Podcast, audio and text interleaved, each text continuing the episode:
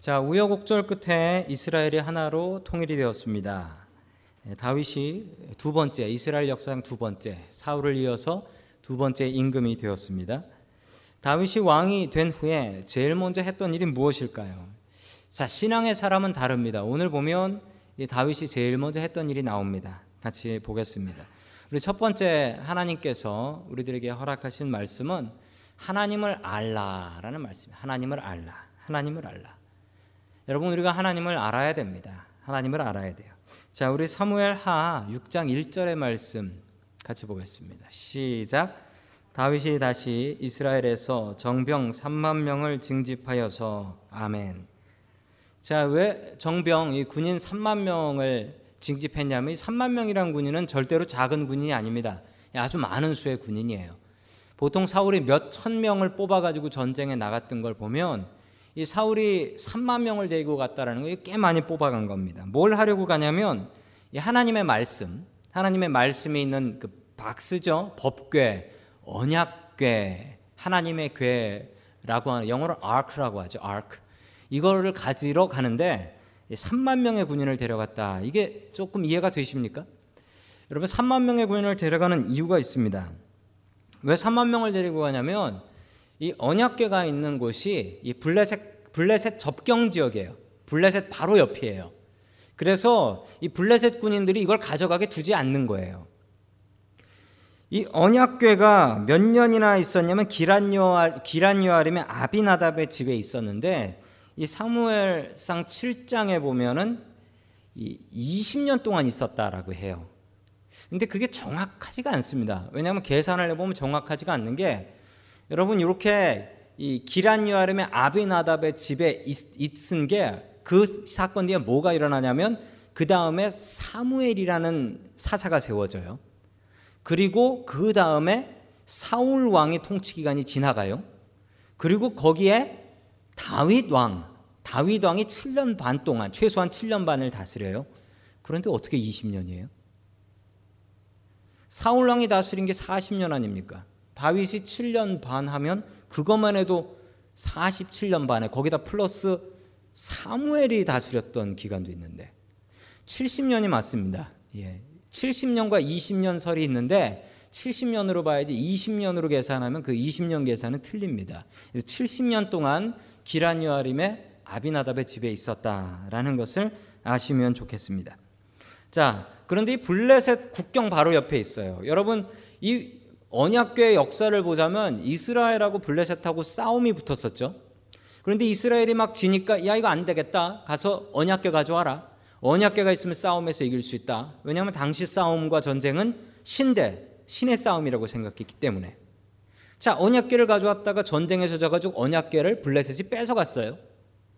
득템했다고, 우리가 뭐 하나 얻었다고, 그래가지고 그걸 자기네 신전에다 갖다 놓죠.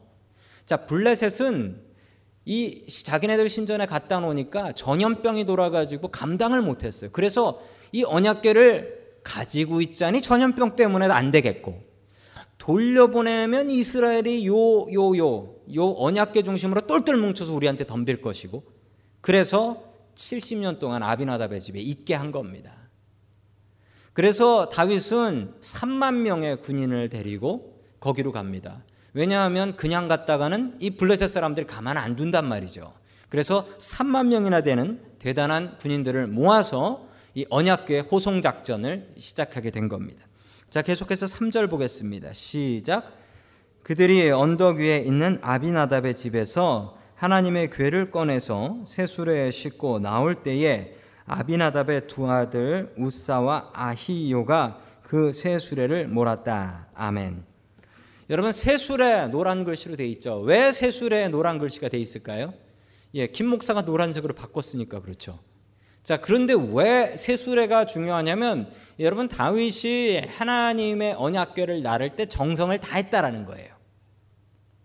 왜냐하면 언약궤를 나를 때 끌던 수레 가져가서 끄는 게 쉬워요. 그렇죠? 여러분, 새 차가 잘 나갑니까? 헌차가 잘 나갑니까? 새 차가 잘 나가죠? 그렇죠? 새 수레가 잘 나갑니까? 헌 수레가 잘 나갑니까? 모르시죠? 수레 끌어보셨어야 알죠? 예, 헌 수레가 더 잘 끌어져요. 새 수레는 잘 안 끌어져요. 새로 만든 것. 그런데 다윗이 정성을 다했다라는 거예요. 하나님의 언약궤를 모시고 오는데 어떻게 쓰던 헌술, 어떻게 하나님 앞에 쓰던 헌거를 가지고 나가냐. 새 걸 가지고 나가야지. 그래가지고 새 수레를 가지고 하나님의 언약궤를 실어가지고 그걸 날라요. 자, 그런데 말도 안 되는 일이 벌어집니다. 육 절 말씀 같이 봅니다. 시작. 그들이 나곤의 타작마당에 이르렀을 때 소들이 뛰어서 궤가 떨어지려고 하였으므로 우사가 손을 내밀어서 하나님의 궤를 꼭 붙들었는데. 아멘.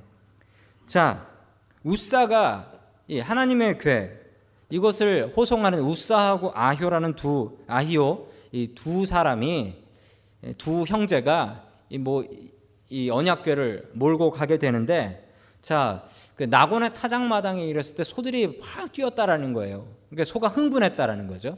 뭐 소가 흥분하는 경우는 여러 가지가 있습니다. 소한테 뭐 빨간색을 보여줬다든지, 뭐 그러면 소가 흥분하는 거죠. 왜 흥분했는지 모르지만 소가 흥분해서 날뛰기 시작했어요. 소는 흥분하면 날뜁니다. 자, 그런데 소가 흥분하면서 날뛰면서 뒤에 그 수레에 있던 그 하나님의 언약궤가 이거 떨어질 것 같았단 말이죠. 그래가지고 이 우사라는 사람이 떨어지면 깨지잖아요. 그 나무 상자가 깨지면 안 되지. 그래가지고 이 우사라는 사람이 그 상자를 손으로 잡았습니다. 그래서 어떻게 되었냐면 하나님께서 진노하셔서 이 우사라는 사람이 죽어요. 우사, 웃다가 죽은 사람이 아닙니다. 절대로. 하나님의 법궤를 손으로 만졌다가 죽은 사람입니다. 뭐 그러다 웃었는지 모르겠지만 어쨌든 우사는 하나님의 언약궤를 만졌다 죽었어요. 여러분, 그러면 여러분이 우사라면 어떻게 해야 됩니까? 그건 떨어지면 떨어져서 깨지나 보다 그러고 있어야 됩니까?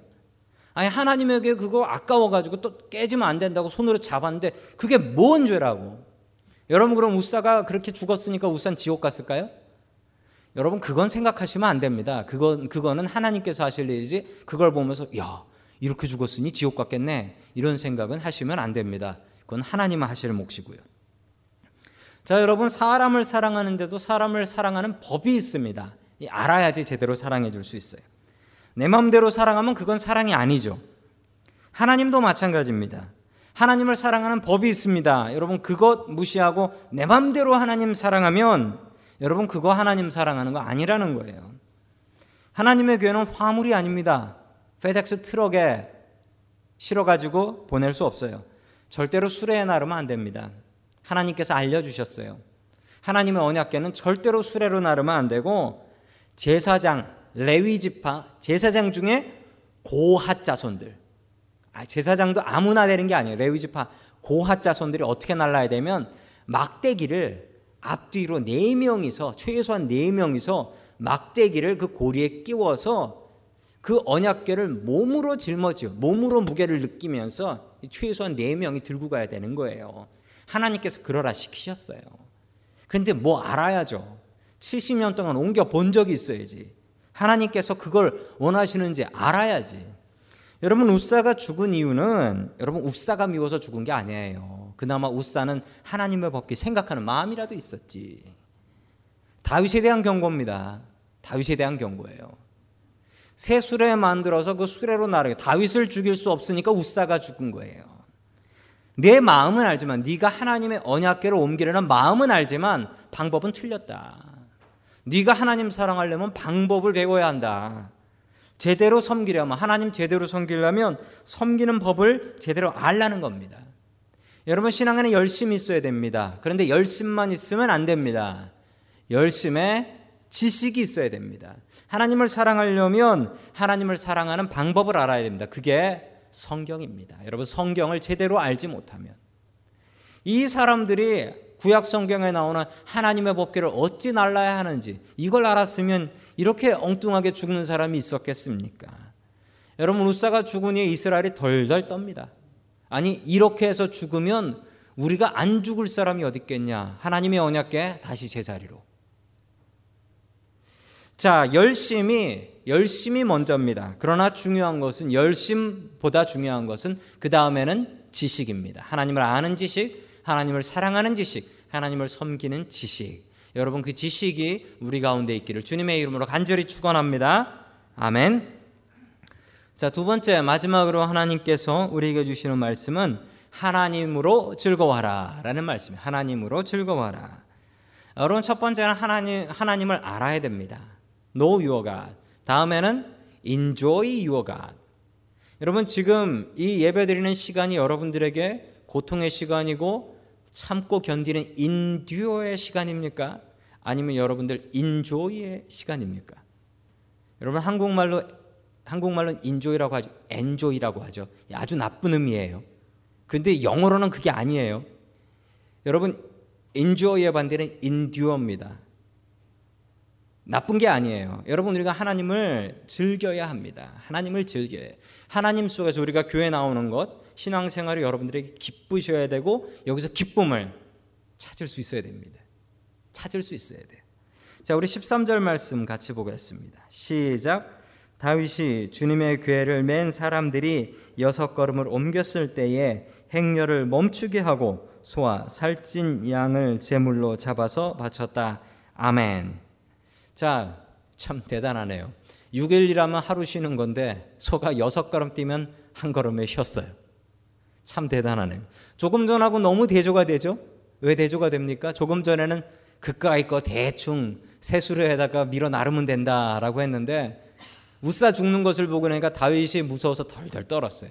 그래서 온갖 성경에 나오는 방법은 다 연구해가지고 여섯 걸음 가면 한 걸음 쉬고 여섯 걸음 가면 한 걸음 쉬고 아, 그래가지고 하나님의 궤를 예, 이 차 시도는 역시 신중할 수밖에 없습니다. 이 체조 선수들도 일 차에서 실패하면 이 차는 무조건 신중하게 갑니다. 자, 시키신 대로 다시 운반하는데 역시 저 노란 글씨, 저게 왜 노란 글씨일까요? 예, 김 목사가 노란색으로 칠했으니까 그렇죠. 아까랑 비교하시라는 거예요. 아까는 세술에 싣고였고요. 요번엔 어떻게 해요? 주님의 궤를 맨 사람들 바뀌었다니까요. 그 사이에 성경 연구 좀 했습니다. 야, 우리가 뭘 잘못했냐? 세술에 나름 안 되는구나. 이거 고핫 자손이 어깨에 메고 날라야 되는구나. 그걸 알았어요. 진작 저렇게 좀 알아야지. 다윗이 웃사 죽는 것을 보고 덜덜 떨면서 연구하고 배웠습니다. 주님 사랑하는 법, 주님의 언약궤는 어깨에 맨다. 자, 그걸 알았습니다. 이번엔 제대로 옮기고 있습니다. 십사 절 봅니다. 시작. 그리고 다윗은 모시로 만든 에봇만을 걸치고서 주님께서 온 힘을 다하여 힘차게 춤을 추었다. 아멘. 자, 에봇은 제사장들이 입는 작업복, 이제 앞치마예요. 앞치마. 이렇게 앞으로만 묶는 게 아니라 앞뒤로 이렇게 입는 옷인데 뭐 소매는 없어요. 소매는 없고 이렇게 가리는 옷입니다. 소매가 없는 제사장들의 작업복이라고 아시면 되겠습니다. 아니, 다윗이 얼마나 조심하냐면요, 다윗이 에봇을 입었대요. 이거 원래 레위 지파 제사장들만 입는 건데 이제 뭐 다윗이 한번 데이고 나니까 뭐 잘못해서 죽을지 모른다. 그래서 제사장 입는 에봇까지 입었습니다. 이 한국말에 그런 말 있죠. 자라 보고 놀란 가슴, 소뚜껑 보고도 놀란다. 네, 죽지 않으려고 뭐 방탄조끼 별거 별거 다 입은 겁니다. 자, 하나님께서 원하시는 것이 이것입니다. 하나님께 정성을 다하라는 거예요. 자기 마음대로, 내 마음대로 그까이 거 대충 하나님을 사랑하는 마음만 있으면 됐지. 여러분, 마음이 중요합니다만 그 다음엔 지식이 있어야 돼요. 자, 하나님 마음대로 사랑하면 안 된다라는 겁니다. 하나님은 받으실 것을 받으시는 분이라는 것입니다.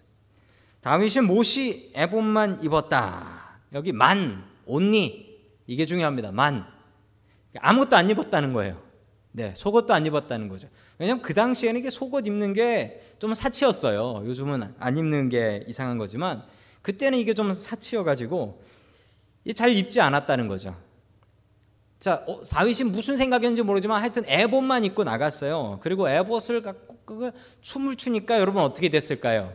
옆은 터져 있고 뭐 아무것도 안 입었고 하다 보니까 이게 훌러덩 벗겨져가지고 사람들이 보았다라는 겁니다. 그것을 보고 이 미갈이가 미갈이가 깔깔깔깔 비웃습니다. 미갈은 다윗의 첫 번째 아내 아내였죠. 그리고 다, 그리고 사울의 딸이었던 그 미갈.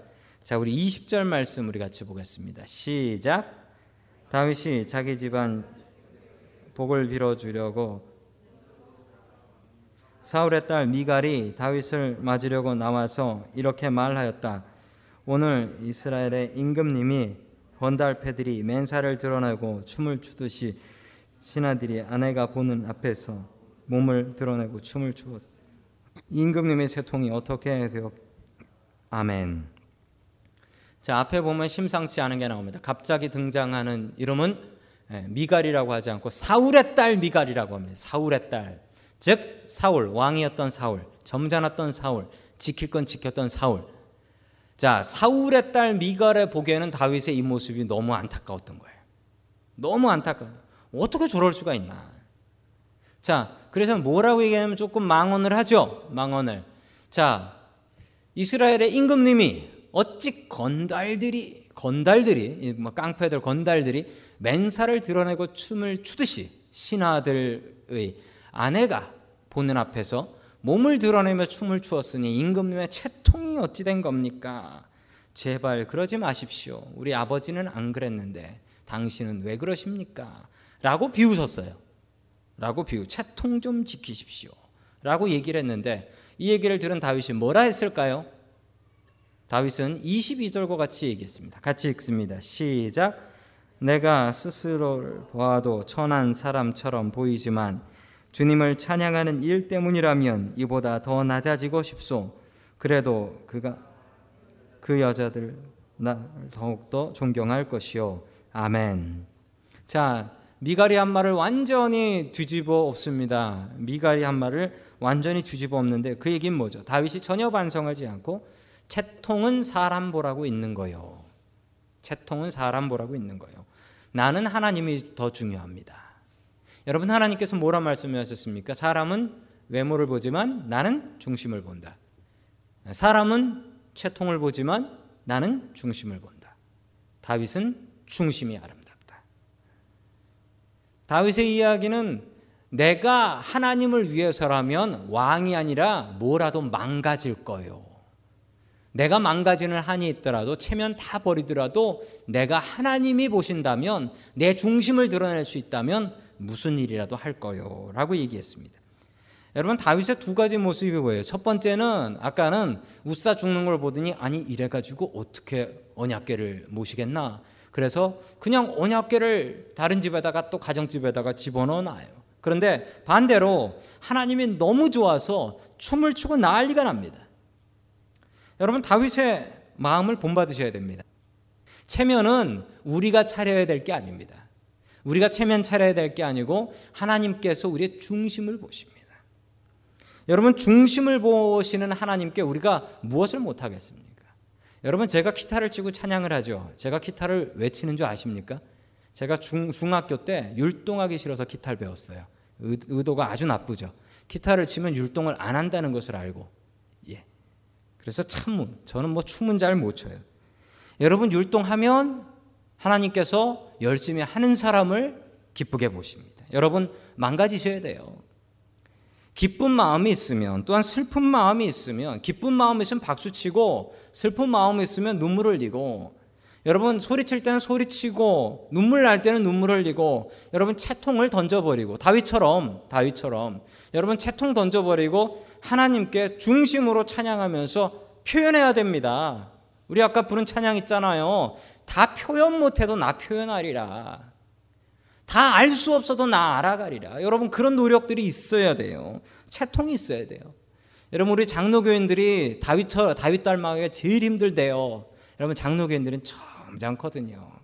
여러분, 그런데 오늘 다윗의 모습을 보면 우리가 장로교인이라도 여러분 다윗을 닮아가려면 우리한테 주님께 감정을 표현할 게 있으면, 기쁜 일 있으면 춤춰야 되고, 기쁜 일 있으면 박수 쳐야 되고, 슬픈 일 있으면 눈물 흘려야 되고, 울어야 되고, 체면이 아니라 중심 보시는 하나님을 찬양해야 하는 겁니다.